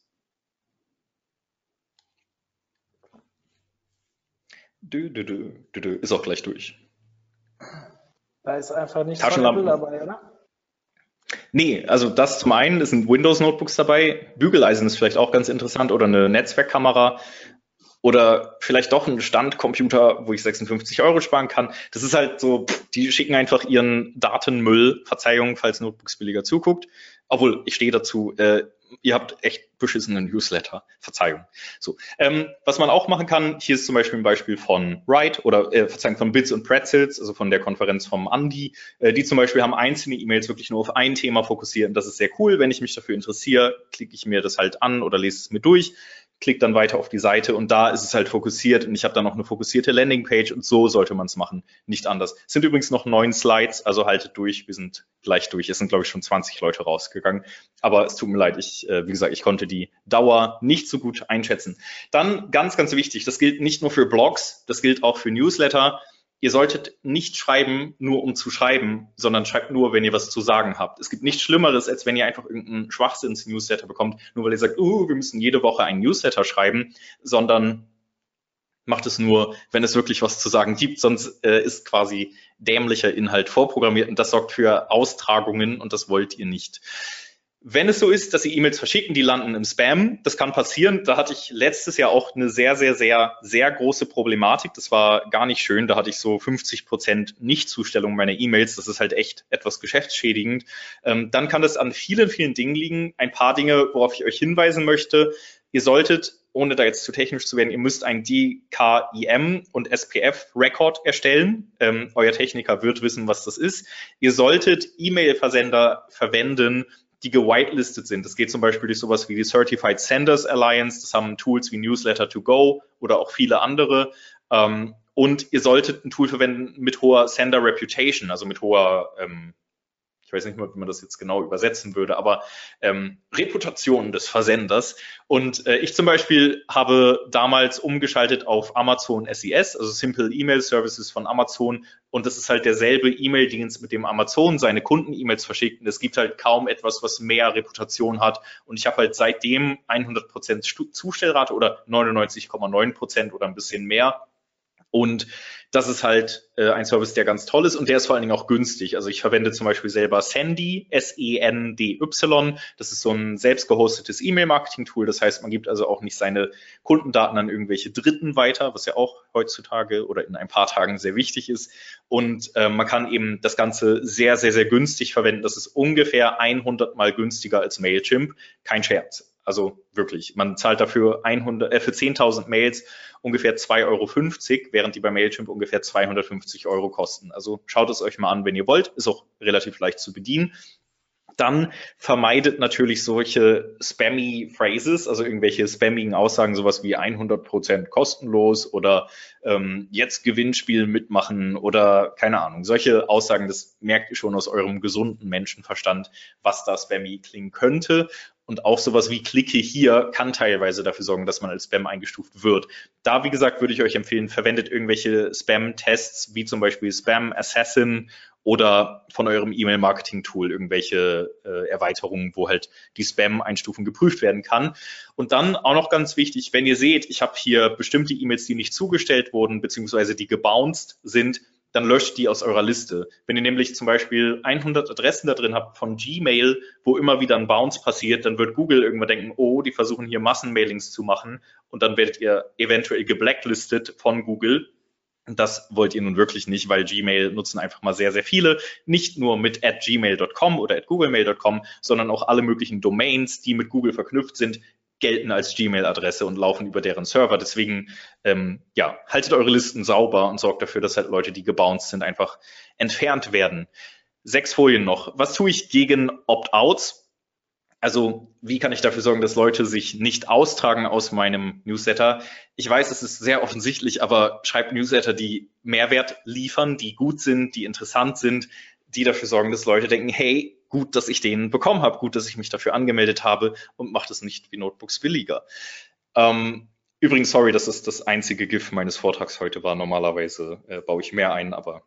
wie gesagt, er ist neu. Dann seid nicht zu salesmäßig. Also wenn ihr neue E-Mails versendet, dann oder wenn ihr neue Empfänger habt, und gerade wenn ihr sowas einsetzt wie so ein Welcome Cycle, also ihr schickt erstmal automatisiert in 3 Tagesabständen irgendwelche E-Mails dahin, um den onzuboarden oder um das Onboarding zu machen, dann werdet dann nicht zu verkäuferisch, sondern liefert ihnen wirklich Wissen, liefert ihnen Vorteile und versucht nicht gleich den Leuten das Geld aus der Tasche zu ziehen. Das sorgt wirklich nur für Austragungen und ist gar nicht schlau. Und ansonsten, was auch sehr gut funktioniert, meiner Erfahrung nach, man sollte einen Ausblick geben auf die nächste Mail. Das habe ich damals gemacht, als ich, da habe ich monatlich einen Conversion-Tipp verschickt per E-Mail. Und ich habe jeweils in dieser E-Mail unten gesagt, hey, nächsten Monat geht's um das und das und das Thema. Und dadurch haben auch die Leute, die jetzt bei dieser E-Mail heute gesagt haben, das war jetzt nicht unbedingt was für mich, das hat mich jetzt nicht so interessiert. Und anstatt, dass die dann sagen, ich trage mich aus, hatte ich natürlich nochmal die Chance, dadurch durch diesen Ausblick auf das nächste Mal zu sagen, hey, nächstes Mal geht's um das. Und dann sagen sie vielleicht, oh, dann trage ich mich vielleicht doch nicht aus. Also auch das kann ein ganz gutes Mittel sein, um dafür zu sagen, dass Leute sich nicht austragen. Und dann, was so gut wie niemand macht, oder ich würde sogar behaupten, niemand von euch, ich freue mich, wenn ich falsch liege, sagt in euren E-Mails, hey, hast du ein Feedback hierzu, würdest du irgendwas verbessern, was hat dir gut gefallen, was hat dir schlecht gefallen, hilf mir weiter, antworte einfach auf diese E-Mail. Ich meine, ihr schreibt E-Mails mit denen. Das ist ein Kommunikationskanal, der in 2 Richtungen funktioniert. Deswegen sammelt Feedback ein und fordert sie einfach dazu auf, dass sie mit euch reden, und lest die E-Mails auch tatsächlich und antwortet wieder. Dadurch kriegt ihr dann auch irgendwann Leute, die euch sehr doll mögen und auch euch weiterempfehlen. Das kann sehr viel Sinn machen. Jetzt kommt nur noch meine Werbefolie, dann ist es geschafft. Ich würde euch bitten, wenn ihr heute ein bisschen was gelernt habt, vielleicht 2, 3 Dinge, und irgendwo dachtet, hey, das war toll, dann holt jetzt euer Handy raus oder macht einen Screenshot von der nächsten Folie. Und da niemand Verkäufer oder verkäuferische Vorträge mag, habe ich das alles in eine Folie geknallt, was eigentlich auch nicht conversion-fördernd ist, aber ich wollte jetzt nicht so viel darüber reden. Deswegen, wenn ihr an meinen Tipps interessiert seid, meldet euch da oben an. Wenn ihr mit mir kommunizieren wollt, freue ich mich sehr. Fügt mich in irgendwelchen sozialen Netzwerken hinzu, nicht unbedingt bei Xing. Und dann meine wichtigste Bitte an euch, das war jetzt heute mein erster öffentlicher Auftritt nach meiner Absage der OM Live in Berlin. Das werden wahrscheinlich viele von euch mitbekommen haben. Und das ist jetzt ein Online-Event geworden, ein Livestream-Event, wo man jetzt kostenlos teilnehmen kann. Also wenn ihr Lust habt, würde ich mich sehr freuen, wenn ihr euch auf om.live dafür anmeldet. Und das war's von mir, und meinetwegen haben wir jetzt noch Zeit für Fragen, und ich danke für eure Zeit. So, ich habe mal auf andere Kopfhörer umgestellt. Ich habe wohl ein bisschen Gehalt am Anfang. Also ihr seht jetzt mich mit Apple-Kopfhörern, wo wir eben beim Thema Apple waren. Ja, Nils, es sind noch ein paar Fragen drin, die ich extra übersprungen habe währenddessen, weil sie nicht so direkt auf den Case gepasst haben. Also erstmal danke, dass du uns auch Feedback gegeben hast. Das wird auch schon heiß diskutiert hier intern. Wie heißt nochmal die Alternative zu Mailchimp, die du genannt hast? Also ich habe es gehört, aber... ja, warte, ich kann, glaube ich, auch im Chat schreiben. Achso, das sehen nicht alle, nehme ich an. Nee, aber Sendy. Also, nee, ich kann nur To Organizers Own... oder ja, dann Panels. Sag mir mal, wie schreibe ich das? sendy.co. Da habe ich jetzt nur an dich geschrieben. Achso, du hast an mich geschrieben. Ah, da ist genau, .co, wenn mich nicht alles täuscht. Ich kann auch mal eben raufgehen. Ja, genau. Also solltet ihr jetzt sehen, das ist halt die Seite, und das ist halt, das lädt man runter, packt es auf den eigenen Server, richtet es ein. Ist nicht wirklich komplex. Ich habe es selber geschafft. Ich bin kein Programmierer. Und das ist halt echt ganz cool. Man kann damit leider nicht automatisch AB testen. Also man müsste selber man muss quasi einen Teil an eine Liste senden, einen Teil an eine andere Liste, sieht dann die Öffnungsrate und verschickt dann den Rest an alle. Das ist halt so lala, aber ansonsten ist es halt echt ganz cool. Gibt es einen besonderen Grund, warum du Shopware nicht empfehlen würdest, und hast du eine andere Empfehlung für ein Shopsystem? Wann habe ich denn heute über Shopware geredet? Das überlege ich auch gerade, aber es hat hier jemand gefragt. Achso, nee, also ich habe gedacht, das verpasst. Also das ist zwar jetzt völlig random, aber ich finde Shopware ganz gut, und ich selber betreibe keinen Shop, aber soweit ich weiß, ist Shopware ganz nett. Also mach ruhig. Ich habe echt gedacht, ich hätte es verpasst. Also für denjenigen, ich habe eben schon ein bisschen mit ihm hinher gechattet, auch wegen was anderem. Keine Ahnung. Vielleicht war das läuft ja irgendwo noch ein Webinar. Ich habe keine Ahnung, vielleicht auf dem zweiten Bildschirm. Vielleicht meinte er oder sie Mailchimp. Ich weiß es nicht. Aber nee, ja. Shopware ist okay. Gut. Will ich bestätigen. Okay. Mit welchem System baust du deine Webseiten auf? Okay, hat nicht so richtig was mit E-Mail-Conversion zu tun, aber du hast ja erwähnt, dass du WordPress nicht so nutzt. Genau, also ich nutze WordPress tatsächlich für meine OM-Live-Seite und für meine nilscutau.com, aber nur, weil es schnell geht. Also es ist wirklich, weil ich will da mal eben was machen, und das ist auch keine allzu komplexe Seite. Ich finde, dafür ist es okay. Ich finde es aber gefährlich, wenn diese ganzen Menschen, die wenig Ahnung von der Materie haben, ich meine, ich mache das, seit ich 11 bin. Ich habe mittlerweile ein bisschen Ahnung von Internetseiten. Aber wenn Leute neu in dem Bereich sind, die nehmen einfach WordPress und packen sich 1000 Plugins da rein, weil die nicht wissen, wie alles geht, dann ist es halt echt gefährlich. Man macht sich sehr angreifbar für irgendwelche Skriptkinder, die da böse Programme durchs Internet schicken. Und es ist gefährlich, aber es ist trotzdem einfach zu verwenden. Und ich würde nur immer aufpassen, dass ihr halt nicht so viele Plugins verwendet. Ansonsten mein Go-To-Weg, um Seiten zu bauen, ist halt per Hand schreiben. Also gerade wenn es so statische Seiten sind, dann programmiere ich die halt in HTML, CSS, jQuery und Photoshop. Und mit, wenn es um irgendwelche programmierten Anwendungen geht, dann empfehle ich, Programmierer zu nehmen, die Ahnung davon haben. Ich arbeite da zum Beispiel sehr gerne mit Yay Digital, also mit Dennis Oderwald zusammen. Der ist ein guter und sein ganzes Team ist super, und das lohnt sich in der Regel und ist auch das Geld 1000-fach wert, als wenn man es selber machen würde und sich da jahrelang durchschlägt, ohne wirklich was zu schaffen. Ja, also wer einen Kontakt zu Dennis braucht, der kann mich auch anschreiben, das ist kein Problem, ich kenne Dennis auch ganz gut. Jetzt muss ich ganz kurz gucken, was ich hier noch habe. Welche E-Mail-Programme würdest du empfehlen? Du hast jetzt eben schon Amazon gesagt.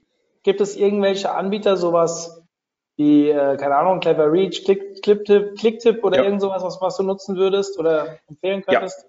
Genau, also wie gesagt, ich nutze Sendy aufgrund der Kosten zum einen, weil es halt saubillig ist, und aufgrund der Sender-Reputation. Andere Tools, die auch gut sind, die auch sehr hohe Zustellquoten haben, sind zum Beispiel Newsletter2Go. Also ich rufe sie hier auf, dann musst du es nicht tippen, mir egal. Du unterbrichst mich, wenn ich hier Empfehlungen mache, die ich nicht machen darf, ja? Ja, alles gut. Das ist halt, also newsletter2go.de. Das kann man auf jeden Fall verwenden, die sind ganz super. Die haben auch diesen ganzen DKIM, SPF-Record-Kram und sowas mit drin. Ansonsten Klicktipp habe ich noch nie selber eingesetzt, habe ich aber schon relativ Gutes oder relativ viel Gutes von gehört, kann aber selber keine Empfehlung aussprechen, weil ich sie einfach nie eingesetzt habe. Aber ich glaube, damit kann man auch relativ viele Sachen machen, so mit triggered E-Mails, dass du sagst, schicke eine E-Mail, wenn dies, das passiert. Das geht auch mit Campaign, Monitor, Das ist ein englischsprachiges Tool. Ich glaube, das hieß so.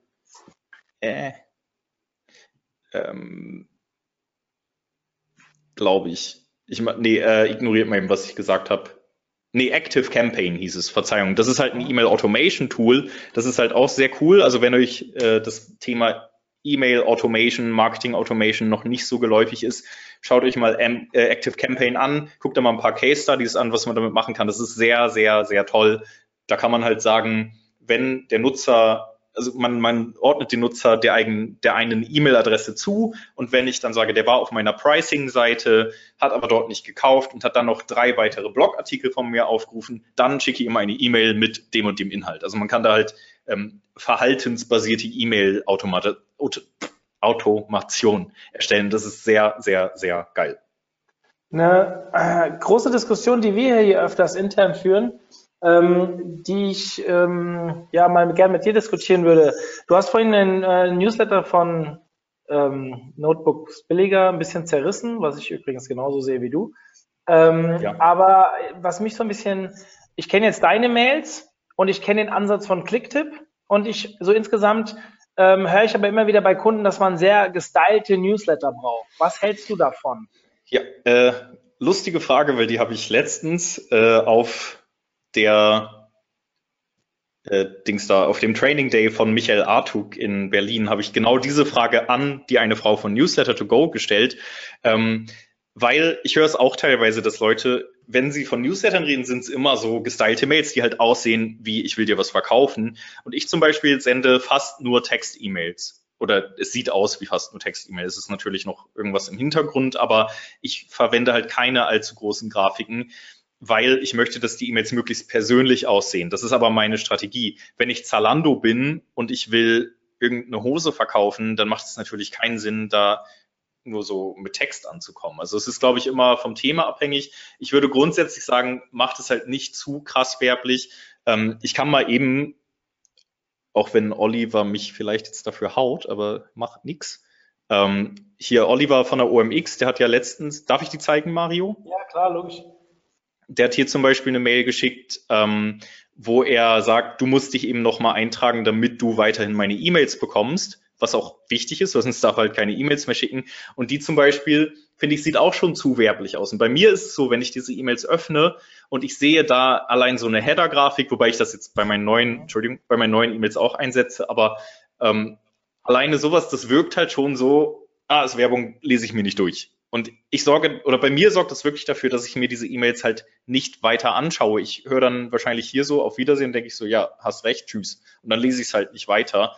Und ja, das ist halt, man muss es im Endeffekt testen. Also ich würde einfach ausprobieren, wie ist die Klickrate oder die Click-Through-Rate auf den Link in meiner E-Mail für gestylte E-Mails und für nicht so gestylte E-Mails. Und ich selber bin halt ein Fan davon, das nicht so zu stylen. Ups, sorry.